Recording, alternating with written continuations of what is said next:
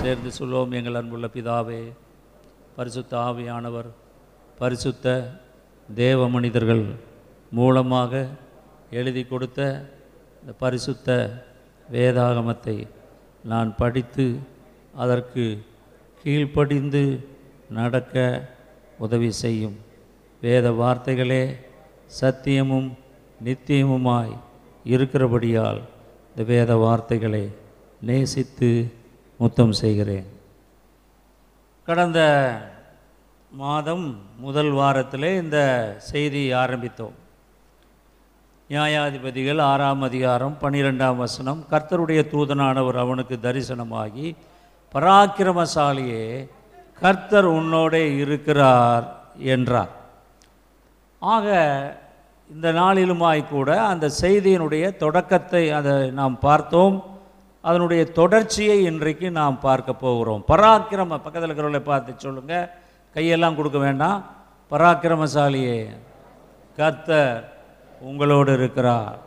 உங்கள் வாழ்க்கையிலே பெரிய காரியங்களை செய்கிற தேவனாகி கர்த்தர் உங்களுக்கு அற்புதங்களை அதிசயங்களை இந்த மாதத்திலும் செய்ய வல்லவராக இருக்கிறார் அலையலூயா அலையலூயா அலையலூயா ஆக நாம் பார்த்தோம் இந்த கிதியோன் ஒரு சாதாரணமான ஒரு கோத்திரத்தில் மனாசை கோத்திரத்தில் பிறந்தவன் ஏ ஒரு எளிய ஒரு குடும்பத்தில் பிறந்தவன். அப்படிப்பட்ட அந்த ஒரு எளிய குடும்பத்தில் பிறந்த ஒரு மனிதனை தேடி கர்த்தருடைய தூதனானவர் அங்கே வருகிறார். என் அன்பான தேவ ஜனமே உங்களுடைய வாழ்க்கையிலும் நீங்கள் எளிமையாக இருக்கலாம் சாதாரணமாக இருக்கலாம். ஆனால் ஆண்டவருடைய கண்களிலே நீங்கள் எளிமையானவர்களும் அல்ல சாதாரணமானவர்களும் அல்ல. நீங்கள் அசாதாரணமானவர்கள். கர்த்தர் உங்களை தேடி வருகிறார். அலையிலூயா அதுதான் கர்த்தருடைய கிருபை. கர்த்தர் யாரை தேடி வேண்டுமானாலும் வருவார். ஏன் உங்களை தேடி இன்று இரவு வரலாம்? இந்த பகலிலே வரலாம். எப்பொழுது வேண்டுமானாலும் வரலாம். இந்த கிதியோனை தேடி அவர் வந்து கிதியோனோடு பேசுகிறார். அவர் பேசும்போது கர்த்தராகி ஆண்டவர் அவனோடு சில காரியங்களை அங்கே சொல்லுகிறார். நாம் நியாயாதிபதிகளின் புஸ்தகம் ஆறாம் அதிகாரம் இருபத்தி ரெண்டாவது வசனம். அப்பொழுது கிதியோன் அவர் கர்த்தருடைய தூதன் என்று கண்டு ஐயோ கர்த்தரான ஆண்டவரே நான் கர்த்தருடைய தூதனை முகமுகமாய் கண்டேனே என்றான்.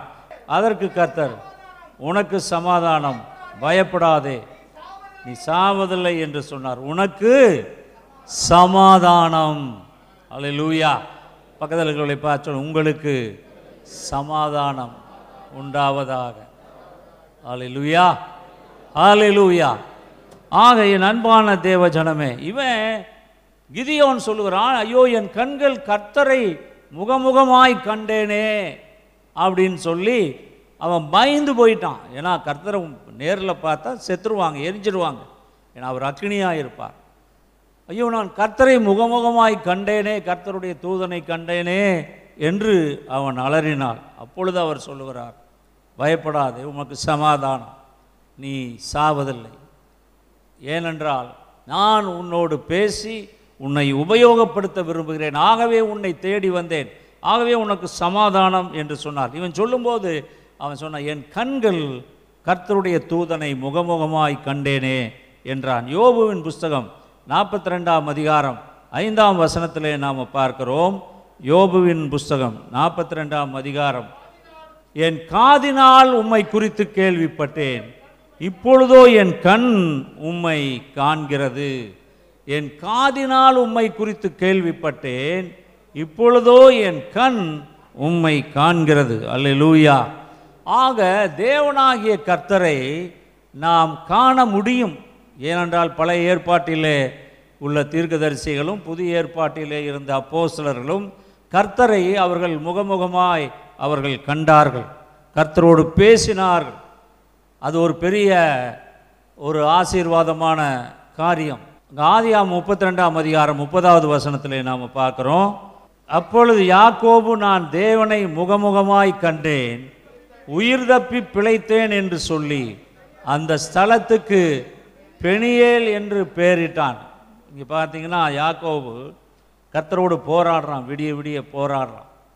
அப்போது யாக்கோபு கடைசியாக சொல்கிறான் நான் தேவனை முகமுகமாய் கண்டேன் உயிர் தப்பி பிழைத்தேன் என்று சொல்லி அந்த ஸ்தலத்துக்கு பெணியல் என்று பெயரிட்டான். இங்கேயும் அந்த கர்த்தருடைய தூதனானவரை கர்த்தரை அவன் பார்க்கிறான் யாக்கோபு. நான் உயிர் தப்பி பிழைத்தேன். அதுதான் அங்கே கிதியவன்கிட்ட சொல்கிறான் நீ சாவதில்லை உனக்கு சமாதானம். கர்த்தருடைய தூதனை நாம் பார்க்கும் பொழுது நாம் சாவதில்லை. கர்த்தர் நமக்கு ஜீவனை அதிகப்படுத்தித்தான் தருவார். கர்த்தருடைய தூதனை அவன் சொல்கிறான் என் கண்கள் கர்த்தருடைய தூதனை முகமுகமாய் கண்டேன் உயிர் தப்பி பிழைத்தேன் என்று சொல்லி அந்த ஸ்தலத்துக்கு பெணியேல் என்று பெயரிட்டான். என் அன்பான தேவ ஜனமே இந்த கிதியோன் ஒரு சாதாரண குடும்பத்தில் பிறந்த மனிதனை தேடி அங்கே கர்த்தருடைய தூதனானவர் வந்தார். ஆண்டவர் தெரிந்து கொள்ளுகிற பாத்திரங்கள் எல்லாம் உலகத்தால் அற்பமாய் எண்ணப்பட்டாலும் உலகம் உதாசீனமாய் எண்ணினாலும் உலகமெல்லாம் நீ தேவையில்லை என்று சொன்னாலும் கர்த்தர் சொல்லுகிறார் எனக்கு நீ தேவை. அலையலூயா உலகம் சொல்லும் நீ எனக்கு தேவையில்லை என்று உலகம் சொல்லலாம். ஆனால் ஆண்டவர் சொல்கிறார் நீ எனக்கு தேவை. ஆகவே நான் உன்னை தேடி வந்தேன். அலையலூயா அலையலூயா ஆக கர்த்தருடைய அந்த தோற்றத்தை இந்த மனிதர்கள் கிதியோனும் பார்த்தான் யாக்கோபும் பார்த்தான். நாம் பார்க்கிறோம் அதே யாத்ராகம் இருபத்தி நான்காம் அதிகாரம் ஒன்பது பத்து பதினொன்றில் பாருங்கள் யாத்ராகம் இருபத்தி நாலு பின்பு மோசையும் ஆரோனும் நாதாவும் அபியும் இஸ்ரவேலுடைய மூப்பரில் எழுபது பேரும் ஏறி போய் இஸ்ரவேலின் தேவனை தரிசித்தார்கள். அவருடைய பாதத்தின் கீழே நீலக்கல் இழைத்த வேலைக்கு ஒப்பாகவும் தெளிந்த வானத்தின் பிரபைக்கு ஒப்பாகவும் இருந்தது.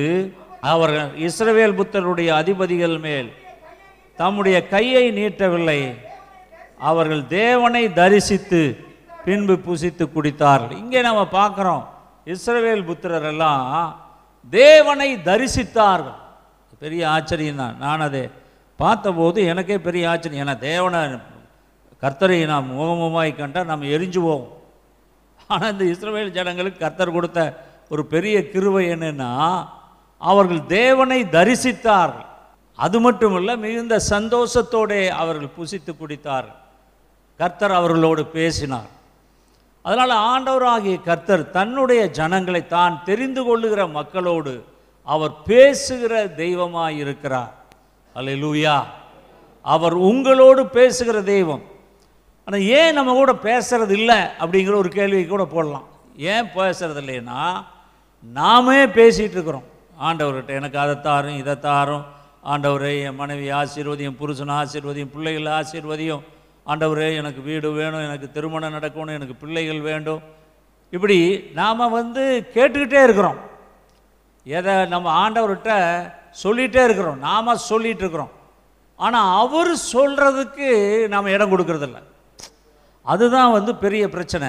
ஏன் நம்ம ஆண்டவரை அநேகர் பார்க்க முடியல? கோடிக்கணக்கான மக்கள் நிறைந்த இந்த உலகத்தில் கோடிக்கணக்கான பிரார்த்தனைகள் அவருடைய சமூகத்துக்கு போகுது. இவங்க எல்லாருமே எனக்கு அது வேண்டும் இது வேண்டும் கேட்டுக்கொண்டிருக்கிறார்களே தவிர ஆண்டவரே உம் முகத்தை காண உம்மை தரிசிக்க நான் ஆவல் உள்ளவனாக இருக்கிறேன். நான் என்ன செய்ய வேண்டும் என்பதை நீர் எனக்கு சொல்லும் என்று கேட்கிற மக்களே கிடையாது. ஆண்டவர் வந்து நம்மோடு பேசக்கூடிய ஒரு அனுபவத்தை நாம் பெற வேண்டும்.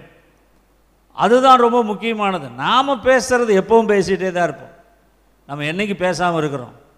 நம்ம வாய் பேச ஆரம்பித்தா அது முடியவே முடியாது. நான் ஸ்டாப் நான் சென்ஸ் அது பாட்டுக்கு போயிட்டே இருக்கும். எவ்வளோ நேரம் பேசணுமோ பேசணும். நாள் முழுவதும் பேசுகிறோம் நாள் முழுவதும் வீட்டுக்குள்ளே சத்தம் போடுறோம் பேசுகிறோம் அது பண்ணுறோம் எல்லாம் நம்ம செய்கிறோம் ஆனால் ஆண்டவர் நம்மோடு பேசும்படியான நேரத்தை அதுதான் நமக்கு வந்து முக்கியமானது. நேரம் கிடைக்கும் போதெல்லாம் அவரோட பேசணும். அப்படி பேசிகிட்டே இருக்கணும். ஆண்டவரோடு அவர் அவர் நம்மோடு பேசணும். அவர் பேச நீங்களும் நானும் கேட்க வேண்டும். அப்படி நீங்கள் நீங்கள் உங்கள் ஜெபத்தை மாற்றி போய் ஜெபம் பண்ணுங்க. ஆண்டவரே நான் எல்லாம் பேசினேன். எல்லாம் உனக்கு தெரியும். எனக்கு என்ன வேணும்னு. எனக்கு வந்து கல்யாணம் ஆகணும். உமக்கு தெரியும். பிள்ளைகள் இல்லை பிள்ளைகள் வேணும். உனக்கு தெரியும். எனக்கு வீடு வேணும் உமக்கு தெரியும். எனக்கு கடன் தொல்லை உமக்கு தெரியும். இதெல்லாம் உமக்கு தெரியும் ஆண்டவரே. ஆனால் இப்போது நீர் என்னோடு பேசும் அலையிலு எல்லாரும் வாய் திறன் சொல்லுவோம் ஆண்டவரே நீர் என்னோடு பேசும். உம்முடைய குரலை கேட்க ஆவலாக இருக்கிறேன். உம்முடைய சத்தத்தை கேட்க ஆவலாக இருக்கிறேன். அலையிலூயா அலையிலூயா பரிசுத்தாவியானவர் நம்மோடு பேசுகிறவராக இருக்கிறார். அல்லேலூயா. நான் நீங்கள் எத்தனை பேர் கேட்டீங்களோ இல்லையோ எனக்கு தெரியாது. நான் கேட்டிருக்கிறேன். பல முறை கேட்டிருக்கிறேன். அதுவும் ஊழியம் ஆரம்பத்துலையெல்லாம் பார்த்தீங்கன்னா தினம் தினம் பஸ்ஸில் போயிட்டுருப்போம். ஊழியத்துக்கு நாங்கள் ஒரு கிராமத்துக்கு போகலான்னு சொல்லி போயிட்டுருப்போம். திடீர்னு ஆவியானவர் சொல்லுவார் நீ இப்போ இங்கே இறங்குன்னு. ஆண்டவரே நாங்கள் அந்த ஊருக்கு போக தான் நான் டிக்கெட் எடுத்தோம். இல்லை இல்லை இல்லை இல்லை. நீ இங்கே இறங்கு. உடனே கண்டக்டர் எடுத்து சொல்லுவோம் ஏ கொஞ்சம் வண்டி நிறுத்துங்க நாங்கள் இறங்கணும். இல்லையா உங்கள் ஸ்டாப் இது இல்லை. நீங்கள் இன்னும் போக வேண்டிய தூரம் இன்னும் இருக்குது இல்லை இல்லை இல்லை நாங்கள் இங்கே இறங்குறோம். கர்த்தர் சொல்லுவார் அப்படி இறங்கி நாங்கள் போகும்போது அங்கே பல அற்புதங்களை ஆண்டவர் செய்திருக்கிறார். அந்த இடத்துல ஜனங்கள் எல்லாம் மறிக்கும்படியான ஒரு ஒரு அம்மா. அப்படியே எல்லாம் கூடி அந்த அம்மா செத்துரும் அப்படின்னு சொல்லி எல்லாம் வந்துட்டாங்க. இப்போ நாங்கள் இறங்கி நாங்கள் போகிறோம் ஒரே கூட்டம். அப்போ ஆவியானவர் பேசுகிறார் நீ ஜெபம் பண்ணது சரின்னு சொல்லி நான் ஜெபம் பண்ணேன். செத்து போவாங்க அப்படின்னு நினச்ச அந்த அம்மாவுக்கு உயிர் வந்தது. அந்த அம்மா எழுந்து உட்கார்ந்தது. அந்த கிராம மக்களே அன்றைக்கு அதிசயப்பட்டார்கள். இந்த ஆண்டவரை குறித்து எங்களுக்கு சொல்லுங்கள் என்று கேட்டார்கள் பாருங்கள் ஆவியானவருடைய சத்தத்துக்கு கீழ்ப்படிந்ததுனால அவர் சத்தத்தை கேட்டதுனால தான் ஒரு சாக கிடந்த ஒரு அம்மாவை பிழைக்க வைக்க முடிஞ்சது. இல்லைன்னா அந்த அம்மா செத்துருக்கும். அந்த அம்மா சாகாத ஆண்டவர் கொஞ்சம் வருஷம் அந்த அம்மாவுடைய ஆயுசு நாட்களை கூட்டி கொடுத்தார். ஆக நீங்களும் நானும் ஆண்டவரோடு பேச வேண்டும். அது மட்டும் இல்லை அவர் நம்மோடு பேச வேண்டும். அலை லூயா அதனால் நீங்கள் அந்த மாதிரி ஒரு நல்ல அனுபவம் உங்களுக்கு கிட கர்த்தர் கொடுப்பாராக. நீங்கள் ஜெயிக்கிற போது ஆண்டவர் நீர் பேசு ஆண்டவர் நீர் பேசும் நீர் என் உம்முடைய குரலை கேட்க ஆசையாக இருக்கிறேன். பரிசுத்த ஆவியானவருடைய குரலை கேட்க ஆசை ஆசையாக இருக்கிறேன். ரொம்ப ரொம்ப சாதாரணமாக மெல்லிய குரலில் தான் பேசுவார். ஓ தோ. அப்படியெல்லாம் இல்லை. அவர் பேசுறது ரொம்ப மெல்லிய குரலில். மெ சாதாரணமாக சாதாரணமாக பேசுகிறது போல தான் இருக்கும் நீங்கள் அந்த அனுபவத்திற்கு வந்தீங்களா நான் சொல்கிறத நீங்களும் ஒத்துக்குவீங்க. அந்த அனுபவத்துக்கு நீங்கள் வரணும்னு தான் நினைக்கிறேன். கிதியோனோடு கர்த்தர் பேசுகிறார். அவன் சொல்கிறான் என் கண்கள் கர்த்தருடைய தூதனை முகமுகமாய் கண்டேனே நான் செத்து போவேன் அப்படிங்கிறான் அவன். இல்லை இல்லை இல்லை நீ சாக மாட்ட. உனக்கு சமாதானம் என்று கர்த்தர் சொல்லுகிறார். யோவான் பதினான்காம் அதிகாரம் ஒன்பதாம் வசனத்தை பாருங்க. யோவான் பதினான்கு ஒன்பது. அதற்கு இயேசு பிழிப்புவே இவ்வளவு காலம் நான் உங்களுடனே கூட இருந்தும். நீ என்னை அறியவில்லையா? என்னை கண்டவன் பிதாவை கண்டான். அப்படி இருக்க பிதாவை எங்களுக்கு காண்பியும் என்று நீ எப்படி சொல்லுகிறாய்? நான் பிதாவிலும் பிதா என்னிலும் இருக்கிறதை நீ விசுவாசிக்கிறதில்லையா? நான் உங்களுடனே சொல்லுகிற வசனங்களை என் சுயமாய் சொல்லவில்லை. என்னிடத்தில் வாசமாய் இருக்கிற பிதாவானவரே இந்த கிரியைகளை செய்து வருகிறார் கத்தருடைய பரிசுத நாமத்துக்கு ஸ்தோத்திரம். பிதாவை எங்களுக்கு காண்பியும் என்று சொன்னபோது ஆண்டவராக இயேசு கிறிஸ்து சொன்னார் நானும் பிதாவும் ஒன்றாயிருக்கிறோம். அலலூயா என்னை கண்டவன் பிதாவை கண்டான். இங்கே கிதியோன் சொல்றான் ஐயோ நான் கர்த்தருடைய தூதனை முகமுமாய் கண்டேனேன் நீங்களும் நானும் இப்போ எப்படி ஆண்டவரை காண்றோம்னா கர்த்தராகிய ஆண்டவர் தன்னுடைய பரிசுத்த ஆவியினாலே ஏவப்பட்ட பரிசுத்த மனிதர்கள் எழுதி கொடுத்த இந்த வேத வார்த்தைகளுக்குள்ளாக நாம் தேவனை காண்கிறோம். அலிலூயா இந்த வார்த்தைகள் நமக்குள் இருந்தால் நாம் நமக்குள்ளாக கர்த்தராகி ஆண்டவர் வந்து விடுகிறார். இந்த வார்த்தை தான் ஆண்டவராகிய இயேசு கிறிஸ்து. அவர் வார்த்தையானவர். அவர் நமக்குள் இருக்கும் பொழுது நீங்களும் நானும் அவரை வார்த்தையாக பார்க்கிறோம். அமேன் அலையலூயா இல்லை வேற சும்மா நாம் போய் நின்றுட்டு ஆண்டவர் அப்படி பெரிய தாடியை வச்சுட்டு ஒரு பெரிய அங்கேயை போட்டுட்டு இந்த போட்டோவில் எல்லாம் இருக்கிற மாதிரி அவர் ஒரு ஆடு மேய்ச்சிட்டு இருக்கிற மாதிரியெல்லாம் அப்படியெல்லாம் இல்லை. அவர் எப்படி இருப்பாருன்னா இந்த வசனம் தான் அவர். இந்த வசனத்தை படிக்கும்போது வார்த்தையை படிக்கும்போது அவரோ அவரோடு நாம் பேசுகிறோம் அவர் நம்மோடு பேசுகிறார். அந்த வார்த்தையில் நமக்குள்ளாக வேத வார்த்தைகளை அதனால தான் வேத வசனத்தை படியுங்கிறோம் ஒவ்வொரு நாளும் வேத வார்த்தைகளை படியுங்கள். ஒரு நாளைக்கு ஒரு அஞ்சு அதிகாரமாவது படியுங்க. படிக்கும்போது அந்த வேத வார்த்தைகள் உங்களுக்குள்ளாக செல்லும். நீங்கள் கர்த்தரை வேத வார்த்தைகளின் மூலம் தரிசிப்பீர்கள். சரி நியாயாதிபதிகள் ஆறு இருபத்தி மூணு இருபத்தி நாலு பாருங்கள் அதற்கு கர்த்தர் உனக்கு சமாதானம். அங்கே கிதியோன் கர்த்தருக்கு ஒரு பலிபீடத்தை கட்டி அதற்கு எகோவா ஷாலோம் என்று பெயரிட்டான். அது இந்நாள் வரைக்கும் அபியேசரின் ஊராகிய ஓப்ராவில் இருக்கிறது. சரி அங்கே கிதியோன் என்ன செய்தானா? அந்த இடத்துல கர்த்தர் பேசின உடனே கர்த்தருடைய தூதனானவர் பேசின உடனே அந்த இடத்துல ஒரு பலிபீடத்தை கட்டினான். அந்த பலிபீடத்தை கட்டி அதுக்கு ஒரு பேர் வச்சிட்டான். என்ன பேர் வச்சான்னா எகோவா ஷாலோம். அப்படியானால் சமாதானத்தின் கர்த்தர். சமாதானத்தின் கர்த்தர் எகோவா ஷாலோம். கர்த்தர் சமாதானம் தருகிறார் என்கிற வார்த்தை. அதான் எகோவா ஷாலோம். அல்ல லூயா அதனால தான் நம்ம ஆராதனை ஆரம்பத்திலேயே அந்த பாட்டு பாடுவோம் இந்த வைக்கிறோம் ஷலோம் ஷலோம். எவனே ஷாலோம் அலைக்கும்னு. அப்படின்னு என்ன? உங்களுக்கு சமாதானம் உண்டாவதாக.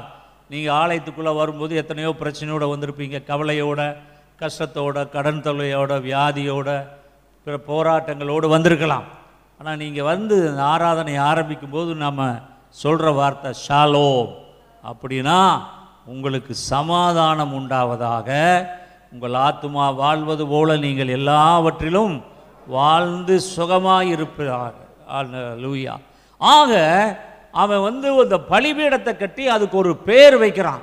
என்ன பேர் வைக்கிறான்? எகோவா ஷாலோம்னு பேர் வைக்கிறான். இங்கே நம்ம பார்க்குறோம். நியாயாதிபதிகள் ஆறு இருபத்தி ஐந்து இருபத்தி ஆறில் பாருங்க.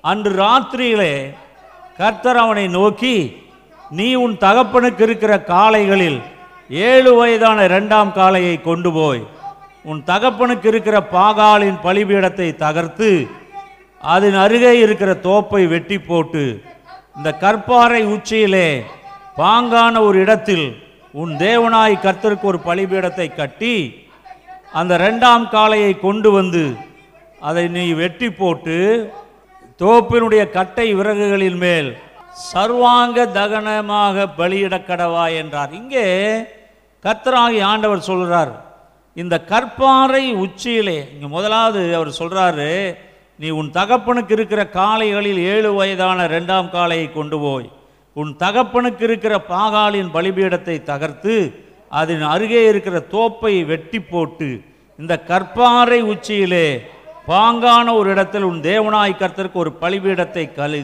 கட்டி அந்த ரெண்டாம் காளையை கொண்டு வந்து இதை வெட்டி போட்டு தோப்பினுடைய கட்டை விரல்களின் மேலே சர்வாங்க தகன பலியிடுன்னு. இங்கே நாம் சொல்கிறாரு ஏற்கனவே இருந்த அந்த பாகாலுடைய பலிபீடத்தை எல்லாம் நீ வெட்டி போடு அதை உடைத்து போடு என்று கர்த்தர் சொல்லுகிறார். அன்பான தேவ ஜனமே சபையோரே இன்றைக்கும் நாம் அநேகர் பாரம்பரிய பாகாலுடைய பலிபீடத்தில் நாம் பலியிட்டு கொண்டிருக்கிறோம். எல்லாம் கிறிஸ்தவர்கள் தான் விசுவாசிக தான். இது எப்போ நமக்கு தெரியுதுன்னு கேட்டிங்கன்னா உங்களுடைய வாழ்க்கையில் யாராவது செத்துட்டாங்கன்னா அந்த டைமில் பார்க்கணும் பாருங்கள் அதெல்லாம் அந்த பாரம்பரிய பாகாலுடைய சடங்காச்சாரங்கள். அது மேலே கொண்டாந்து புது துணியை போடணும் அது மேலே வந்து கூட தண்ணி ஊற்றணும் அப்புறம் வந்து நெத்தியில் காசு வைக்கணும்பாங்க. இதெல்லாம் யார் செய்கிறது இதெல்லாம் பாகாலுடைய பழைய பாரம்பரிய சடங்காச்சாரங்கள். நீங்கள் தேவனுடைய பிள்ளைகள் நீங்கள் கர்த்தருடைய ஜனம். அப்படி இருக்கும் பொழுது நீங்கள் பாரம்பரிய சடங்காச்சாரங்கள். பதினாறாம் நாளில் ப்ரேயர் மீட்டிங் எங்கே பைபிள் இருக்குது? பதினாறாம் நாளில் பைபிள் அந்த இது ப்ரேயர் மீட்டிங்குன்னு இது யார் கொண்டு வந்தது? இதெல்லாம் பழைய கலாச்சாரம். பழைய பாரம்பரிய முறைகள். நாங்கள் பதினாறாம் நாள் மீட்டிங்கு நடத்தியே ஆகணும்னு சொல்லி ஒத்த காலில் நாம் நிற்போம் அநேகர் அப்படி தான் இருப்பாங்க எந்த நாளில் வேணாலும் ப்ரேயர் மீட்டிங் நடத்தலாம். அதில் எந்த விதமான கஷ்டமும் கிடையாது. அந்த பதினாறாம் நாள் வைக்கணுங்கிறது வந்து யார் அது கொண்டு வந்தது? பாரம்பரியம் கொண்டு வந்தது. உங்களுடைய முன்னோர்கள் கொண்டு வந்தது. அந்த முன்னோர்கள் இயேசுவை ஏற்றுக்கொள்ளாதவர்கள். அந்த நாளில் வந்து ஒரு ஃபோட்டோவை வச்சு அதுக்கு ஒரு மாலையை போட்டு அதை கும்பிட்டு என்ன இது? நாம் எங்கே இருக்கிறோம்? நாம் எப்படி இருக்கிறோம்? யோசித்து பார்ப்போம். நாம் பாரம்பரிய சடங்காச்சாரங்களை இன்றைக்கும் பாகாலுடைய பலிபீடத்தை வைத்துக்கொண்டு அதன்படி நாம் ஜீவிக்கிறோம். அந்த புருஷன் செத்து போயிட்டா மனைவிக்கு வளையலெல்லாம் கை நிறைய போட்டு அதை உடைச்சி அது நெத்தியில் குங்குமத்தை வச்சு அதை அழித்து அதுக்கு வே சேலையம்மா இது போட்டு ஐயையோ பார்க்கவே முடியல. அதை விட அந்த பெண்ணு வயசுக்கு வந்துருச்சுன்னா பழைய சடங்காச்சாரங்கள். அதை ஓலைக்கொட்டாய் போட்டு அதில் உட்கார வச்சு அதில் பலவிதமான சடங்காச்சாரங்கள் கேட்டால் இதெல்லாம் எங்கள் சொந்தக்காரங்க செய்கிறாங்க அப்படி செய்யலைன்னா எங்களை அவங்க தள்ளி வச்சுடுவாங்க. சொந்தக்காரன் தள்ளி வைக்கிறான்ங்கிறது மட்டும் உணர்வு வருது. நீ இவைகளை செய்தால் ஆண்டவர் உன்னை தள்ளி வைத்து விடுவாரே. அதை குறித்து நீ என்ன நினைக்கிறாய்? அலையலூயா தயவு செய்து அந்த பாகாலுடைய பலிபீடங்களை எல்லாம் உடைத்து போடுங்கள். நமக்கு அது தேவையில்லை. கர்த்தர் சொல்றார் நீ முதல்ல செய்ய வேண்டியது என்ன தெரியுமா? அந்த பாகாலுடைய பலிபீடத்தை உடைத்து போடு. பாரம்பரிய சடங்காச்சாரங்களை உடைத்து போடுங்கள். நீங்கள் தேவனால் தெரிந்து கொள்ளப்பட்ட மக்கள் ரட்சிக்கப்பட்ட மக்கள் ஞானஸ்நானம் பெற்ற மக்கள் பரிசுத்தாவின் அபிஷேகம் பெற்ற மக்கள் நீங்கள் இன்னமும் பாகாலுடைய பலிபீடத்தில் பலியிட்டு கொண்டிருக்க கூடாது. பாகாலுக்கும் கர்த்தருக்கும் உலகத்துக்கும் தேவனுக்கும் நீங்கள் ஊழியம் செய்ய முடியாது. கர்த்தர் தெய்வம் என்றால் அவரை பின்பற்றுங்கள். பாகால் தெய்வம் என்றால் பாகாலை பின்பற்றுங்கள். யாராவது ரெண்டு எஜமானுக்கு நீங்கள் ஊழியம் செய்ய முடியாது. ஒருவருக்கு மட்டும்தான் நீங்கள் செய்ய முடியும். அது தேவாதி தேவன் கர்த்தாதி கர்த்தர் ராஜாதி ராஜாவாகிய தேவனாகிய கர்த்தருக்கு மட்டுமே நீங்கள் ஊழியம் செய்ய முடியும். அலைலூயா. அலைலூயா. உங்கள் குடும்பத்தில் அப்படிப்பட்ட நிகழ்ச்சிகள் நடக்கும்போது தைரியமாக சொல்லுங்க. தைரியமாக சொல்லுங்க. உங்களுடைய வாழ்க்கையில் ஒரு சாவு வரும்போது ஒரு சடங்கு வரும்போது இதெல்லாம் எங்களுடைய சாங்க நம்ம என்ன பண்ணுறோம் ஒரு பொண்ணு வயசுக்கு வந்துருச்சுன்னா ரைட் ஓகே வந்து ப்ரேயர் பண்ணுறோம் அவ்வளோதான் அதுக்காக அதுக்கு இத்தனை நாள் அதில் கொண்டாந்து உட்கார வைக்கணும் அதை பண்ணணும் இதை பண்ணணுங்கிறது. செத்துட்டா உடனே அதை பண்ணணும் இதை பண்ணணும். அந்த க ம- வளையல எல்லாம் உடச்செறியணும் அதை அப்படியே போட்டு கொண்டாந்து உட்கார வைக்கணும். பல விதமான காரியங்களை செய்யணும். இதில் மச்சானுடைய வேஷ்டி போடணும் துணியை போடணும். சொந்தக்காரன் கொண்டாந்து பங்காளியோட துணியை போடணும். இதெல்லாம் வந்து என்னது? இப்படியெல்லாம் வந்து இதெல்லாம் யார் கொண்டு வந்தது? இதெல்லாம் யார் கொண்டு வந்தது? வேதம் கொண்டு வந்ததா? ஆண்டவர் கொண்டு வந்ததா? கிடையவே கிடையாது. மனிதன் கொண்டு வந்த காரியங்கள் மனித சடங்காச்சாரங்கள் பாகாலுடைய பலிபீடங்கள். அதுதான் கர்த்தர் சொல்கிறார் முதல்ல ஏய் கிதியோன் நீ போய் அந்த பாகாலுடைய பலிபீடத்தை உடைச்சு போடும் அவ்வளோதான் ஏனென்றால் அது வந்து அவங்களுடைய அப்பா கிதியோனுடைய அப்பாவுடைய பலிபீடம். பாகாலுக்கு நம்ம பாகாலுடைய பூசாரியில் ஒருத்தன் அவனும் முக்கியஸ்தன். பாகாலுக்காக தூபம் காட்டுகிற ஒரு முக்கியஸ்தன் கிதியோனுடைய தகப்பனார். அப்போது இவன் கர்த்தர் சொன்ன உடனே ஐயோ நம்ம அப்பா கட்டின பலிபீடமாச்சே அப்படின்னலாம் யோசிக்கலை. அவன் கர்த்தர் சொல்லிட்டார் நான் அதை வெட்டி போடுவேன் அதை உடைச்சி போடுவேன் அப்படின்னு போய் இரவோடு இரவாக அந்த வி- விக்கிரகங்கள் இருந்த அந்த தோப்பில் இருந்த மரங்களையெல்லாம் கூட வெட்டி போட்டான். ஒன்றை விடாமல் வெட்டிட்டு அந்த பாகாலுடைய பழிபீடத்தை எல்லாம் உடைச்சு போட்டான். நைட்டோட நைட்டாக உடைத்து போட்டான். என் அன்பான தேவ ஜனமே உங்கள் வாழ்க்கையிலே இன்னமும் நீங்கள் பாகாலின் பழிபீடங்களை வைத்து கொண்டிருக்கிறீர்கள். அவைகள் உடைக்கப்பட வேண்டும். அலையலூயா நல்லா தான் சொல்லுங்களேன் இதெல்லாம் சொல்லும் ஆ இதெல்லாம் சொல்லும்போது கொஞ்சம் வேலுக்கு அப்படியே உரசும். ஐயோ இவர் என்ன இப்படி நம்மளை தான் தாக்குறாரா என்னன்னு? உங்களை நான் தாக்கல. சத்தியத்தை நான் சொல்கிறேன் சத்தியத்தை சொன்னதால் சத்துருவானேனோன்னு இதை சொல்கிறது உங்கள் நன்மைக்காக தான் சொல்கிறேன் இப்போ எவ்வளவோ பரவாயில்ல. ஆதியில் நாம் சபையார அந்த நாட்களில் பார்த்தீங்கன்னா ஒரு மரணம் நடைந்து தான் அங்கே நடக்கிற தண்ணியை போட்டுட்டு வந்து ஆடுறது நாக்க தொங்க போட்டுட்டு ஆடுறது அது கொட்டடிக்கிறது பயங்கரமான காரியங்கள் எல்லாம் செய்கிறது அதெல்லாம் இப்போ கொஞ்சம் குறைஞ்சிருச்சு. சொல்லி சொல்லி சொல்லி சொல்லி குறைஞ்சிருச்சு. இப்போ பரவாயில்ல. நம்ம ஆட்களுக்கு வந்து ஓரளவுக்கு கொஞ்சம் பரவாயில்லாமல் இருக்கிறாங்க. ஆனால் இன்னும் இருக்குது. இன்னும் எடுக்க வேண்டிய காரியங்கள் இருக்குது அதை எடுத்தாகணும். அதை எடுத்தால் தான் நீங்கள் முழுமையாக தேவனுடைய பிள்ளைகளாக முடியும். பாகால் தகர்க்கப்பட வேண்டிய பாகாலுடைய பலிபீடங்கள் கலாச்சாரங்கள் பாரம்பரிய பாவங்கள் பாரம்பரிய சடங்காச்சாரங்கள் எல்லாவற்றையும் நீங்கள் உடைத்தெறிந்து புதிய மனுஷனாக புதிய மனுஷியாக நீங்கள் வர வேண்டும். அல்லேலூயா அதான் ஆண்டவராய் கர்த்தர் புதிய மனுஷனாய் உங்களை உருவாக்க விரும்புகிறார். அமேன் ரெண்டு ராஜாக்கள் இருபத்தி மூணாம் அதிகாரம் நான்காம் ஐந்தாம் ஆறாம் வசனங்களை பாருங்க. யோசியா ராஜா செய்கிறான் பாகாலுக்கும் விக்கிரகத்தோப்புக்கும் வானத்தின் சகல சேனைகளுக்கும் பண்ணப்பட்டிருந்த சகல பனிமூட்டுகளையும் கர்த்தருடைய ஆலயத்திலிருந்து புறம்பாக்க பிரதான ஆசாரியனாகிய இல்கியாவுக்கும் இரண்டாம் வகுப்பில் உள்ள ஆசாரியர்களுக்கும் வாசல் காக்கிறவர்களுக்கும் கட்டளையிட்டு அவைகளை எருசலேமுக்கு புறம்பாய் கீதரோன் வெளிகளில் சுட்டெரித்து அவைகளின் சாம்பலை பெத்தேலுக்கு கொண்டு போக பண்ணினான். யூதாவின் பட்டணங்களிலும் எருசலேமை சுற்றிலும் மேடைகளின் மேல் தூபம் காட்ட யூதாவின் ராஜாக்கள் வைத்த பூஜாசாரிகளையும் பாகாலுக்கும் சூரியனுக்கும் சந்திரனுக்கும் கிரகங்களுக்கும் வானத்தின் சகல சேனைகளுக்கும் தூபம் காட்டினவைகளையும் அகற்றிவிட்டார். தோப்பு விக்கிரகத்தை கர்த்தரின் ஆலயத்திலிருந்து எருசலேமுக்கு புறம்பே கீதரோன் ஆற்றிற்கு கொண்டு போய் அதை கீதரோன் ஆற்று ஓரத்திலே சுட்டரித்து அதை தூளாக்கி அந்த தூளை ஜனபுத்தருடைய பிரேத குழிகளின் மேல் போட்டு வைத்தான். இங்கே பார்த்தீங்கன்னா அவன் எல்லாத்தையும் உடைச்சி போடுறான். யோசியா ராஜா. எல்லா பலிபீடங்களையும் தோப்புகளை. அந்த சூரியனுக்கு ஒரு ஆலயம் சந்திரனுக்கு ஒரு ஆலயம் நட்சத்திரங்களுக்கு ஒவ்வொன்றுக்கும் ஆலயம். இப்படி ஒவ்வொன்றுக்கும் வந்து வைத்து அதுக்கெல்லாம் ஆராதனை பண்ணிட்டு இருந்தாங்க. இந்த இருபத்தி ஓராம் நூற்றாண்டில் சந்திரனுக்கு அங்கே ராக்கெட் விட்டுட்டாங்க. அங்கே போய் இடம் போட்டு விற்கிறாங்க அமெரிக்காவில் நான் போயிருந்த போது சந்திரனில் இடம் போட்டு விற்கிறாங்க இங்கிருந்தே. அது எத்தனையோ லட்சம் டாலரில் ஒரு சதுர அடிக்கு இவ்வளவுன்னு சொல்லி ரியல் எஸ்டேட் நம்ம எங்கேயும் விட்டு வைக்க மாட்டாங்க. சூரியன்கிட்ட தான் பக்கத்தில் போகல. ஏன்னா சூரியன் பக்கத்தில் போனால் எரிஞ்சு போவோம். அதனால் அதை விட்டோம். மற்ற எது எது இடத்துக்கெல்லாம் போக முடியுமோ ராக்கெட்டில் போய் அங்கே வந்து ரியல் எஸ்டேட் அங்கே பண்ணுறான் அதை நிறைய பேர் வாங்குறாங்க. அங்கே சு சந்திரனுக்கு போய் குடியேறதுக்காக.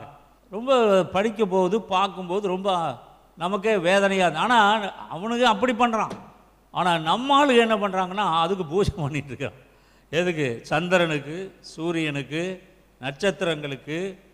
இதுகளுக்கெல்லாம் நம்ம ஆட்கள் வந்து நாம் அதை ஆராதிக்கிறோம். அதெல்லாம் தப்பான ஒரு காரியம். இதையெல்லாம் தான் கிதியோன் பார்த்தான். ஆண்டவர் சொன்னார் போ போய் அதை எல்லாத்தையும் ஒன்றும் இல்லாமல் செய்யினார். அங்கே நியாயாதிபதிகள் ஆறு இருபத்தஞ்சி இருபத்தாறில் பார்க்குறோம். பாகாலின் பலிபீடத்தை தகர்த்து தோப்பு விக்கிரகங்களை எல்லாம் வெட்டி ஏழு வயதான காளையை வெட்டி பலிபீடத்தை கட்டி தோப்பு மரங்களை வெட்டியவன் அதை பலிபீடத்தின் மேலே வைத்து அங்கே இஸ்ரவேலில் மீதியா அங்கே பார்த்தீங்கன்னா ஏழு வயதான ஒரு காளையை வெட்டி அங்கே பலியிட சொன்னார் ஆண்டவர். ஏன் ஏழு வயதான காளையை வெட்ட சொன்னார்? ஒரு கேள்வி. ஏன்னு கேட்டால் உங்களை கேட்டு நீங்கள் பதில் சொல்கிறதுக்கு நான் காத்திருக்கல நேரம் இல்லாதனால. ஏழு வருஷம் மீதியானவர்களுடைய அடக்குமுறையிலே இஸ்ரேல் ஜனங்கள் இருந்தாங்க. ஏழு வருஷம். ஏழு வருஷம் மீதியானவர்களுக்கு அடிமைகளாக இஸ்ரேல் ஜனங்கள் இருந்தாங்க.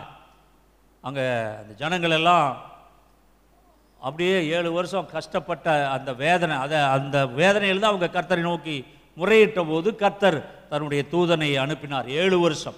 இப்போ கர்த்தர் சொல்கிறார் கர்த்தருடைய தூதரானவர் சொல்கிறாரு நீ ஏழு வயதான காளையை கொண்ட ஏன்னா ஏழு வருஷம் நீ கஷ்டப்பட்டிருக்கிற அதனால ஏழு வயதான காளையை கொண்டு வா.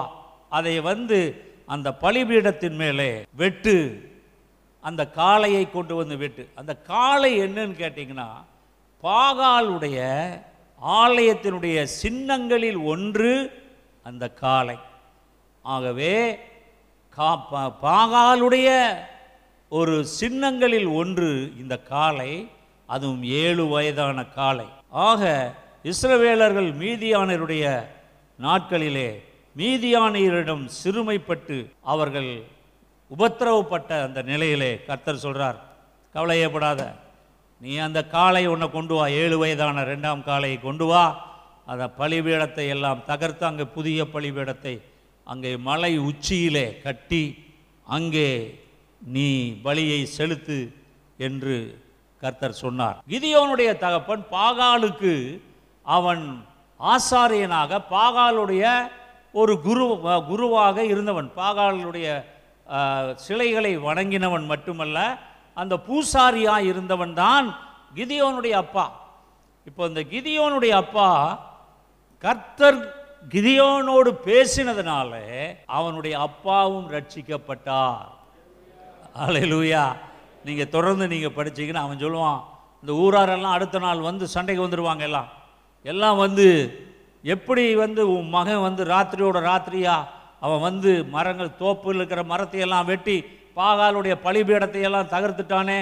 இது என்னது? அவனை வெளியே கொண்டு அவனை நாங்கள் சாகடிக்கு போங்கிறாங்க அப்போது கிதியோனுடைய அப்பா சொல்கிறான் இதுவரைக்கும் பாகாலுடைய பூசாரியாக இருக்கிறவன் சொல்கிறான் பாகாலுடைய பலிபீடத்தை வெட்டினதுனால நீங்கள் ஏன் கோவப்படுறீங்க? பாகால் தெய்வமானால் அது தனக்காக வழக்காடட்டுங்கிறான் ஒரு மாதிரி ஒரு ஒரே ராத்திரியில் கத்தரவடை மாற்றிட்டார். அல்ல லூயா பாகால் தெய்வமானால் அது தனக்காக வழக்காடட்டும். நீ ஏன் வந்து வழக்காடுற? அது தெய்வமா? அது தெய்வம்னா அது வந்து வழக்காடட்டும் என்று சொல்லி அவன் தைரியமாக அவர்களோடு பேசுகிறான் தன் மகன் செய்தது நியாயம் என்று அவன் உணர்ந்து கொண்டான். தன் மகனுடைய செயல்களினாலே கர்த்தர் அவனை சந்தித்ததனால் அவனுடைய குடும்பம் முழுவதும் அங்கே ஆண்டவரை ஏற்றுக்கொண்டது. அவர்கள் தேவனுடைய பிள்ளைகளாய் மாறினார்கள். அல்ல லூயா என் அன்பான தேவ ஜனமே இந்த காலை வேலையிலுமாய் கூட நீங்கள் ஒரு ஆள் உங்கள் குடும்பத்திலே ரட்சிக்கப்பட்டிருந்தால் உங்கள் குடும்பம் முழுவதும் ரட்சிக்கப்பட வேண்டும். அலையலூயா நீங்கள் ஒரு ஆள் கர்த்தரோடு நீங்கள் உறவாடுகிறதா இருந்தால் உங்கள் குடும்பம் முழுவதும் ஆண்டவராக இயேசு கிறிஸ்துவை ஏற்றுக்கொள்ள வேண்டும். அலையலூயா உங்கள் ஒருவரின் மேல் விழுந்த ஆசீர்வாதம் உங்கள் குடும்பம் முழுவதுக்கும் அந்த ஆசீர்வாதம் இறங்க வேண்டும். ஆக நீங்கள் அதற்காக ஜெபிக்க வேண்டும். ஆண்டவரே நான் மட்டும் ரட்சிக்கப்பட்டு பரலோகம் போனால் எப்படி இருக்கும்? ஆ அந்த ஒருத்தன் நரகத்துக்கு போயிட்டான். ஐஸ்வர்யவான் லாசர் கதையில். அவன் நரகத்துலேருந்து கூப்பிட்றான். அங்கே ஆண்டவரை நோக்கி ஆண்டவரே ஆபர அந்த பிச்சைக்காரன் ஆபரகாமன் மடியில் படுத்திருக்கிறான் பரலோகத்தில். அப்போ அவன் சொல்கிறான் நரகத்தில் எரியிற அக்னியில். என்ன லாசரு பிச்சைக்காரன் அவன் விரலை தண்ணியில் தோச்சு. ஒரு சொட்டாவது எனக்கு கொடுத்தா என்னுடைய நாவு வறண்டு போச்சு. அக்னியில் வெந்துட்டுருக்கனே அப்படிங்கிறான். அப்புறம் சொல்கிறான் நீர் யாரையாவது அனுப்பி லாசரவியோ யாரையாவது அனுப்பி அங்கே எனக்கு ஐந்து சகோதரர்கள் உண்டு. அவங்க இந்த நரகத்துக்கு வராதபடி நீர் அவங்கள போய் எச்சரியும் அப்படின்னு சொல்லி அவன் கெஞ்சறான் ஐஸ்வர்யவான். என் அன்பான தேவ ஜனமே நானும் நீங்களும் ரட்சிக்கப்பட்டு பரலோகத்தில் போய் அங்கே தேவ தூதர்களோடு இருப்பது சிறந்ததுதான். அதே சமயத்தில் நம்முடைய சகோதரர்கள் சகோதரிகள் நம்முடைய குடும்பத்தை சார்ந்தவர்கள் மனைவியோ புருஷனோ பிள்ளைகளோ அவர்கள் நரகத்துக்கு போகக்கூடாது நரக ஆக்கினைக்குள்ளாக தீர்க்கப்படக்கூடாது என்பதிலே நீங்கள் மிக உறுதியாக இருக்க வேண்டும். உங்கள் குடும்பங்களுக்காக ஜெபியுங்கள் புருஷன்மாருக்காக ஜெபியுங்கள் மனைவிமாருக்காக ஜெபியுங்கள் பிள்ளைகளுக்காக ஜெபியுங்கள். எல்லாரும் நானும் என் வீட்டாருமோ வென்றால் கர்த்தரையே சேவிப்போ அப்படிப்பட்ட ஒரு அனுபவத்திற்குள்ளாய் நீங்கள் வரும்படியாக கர்த்தர் உதவி செய்வாராக. அல்லேலூயா அல்லேலூயா அல்லேலூயா. இதனுடைய தொடர்ச்சியை நாம் அடுத்த வாரம் பார்க்கலாம்.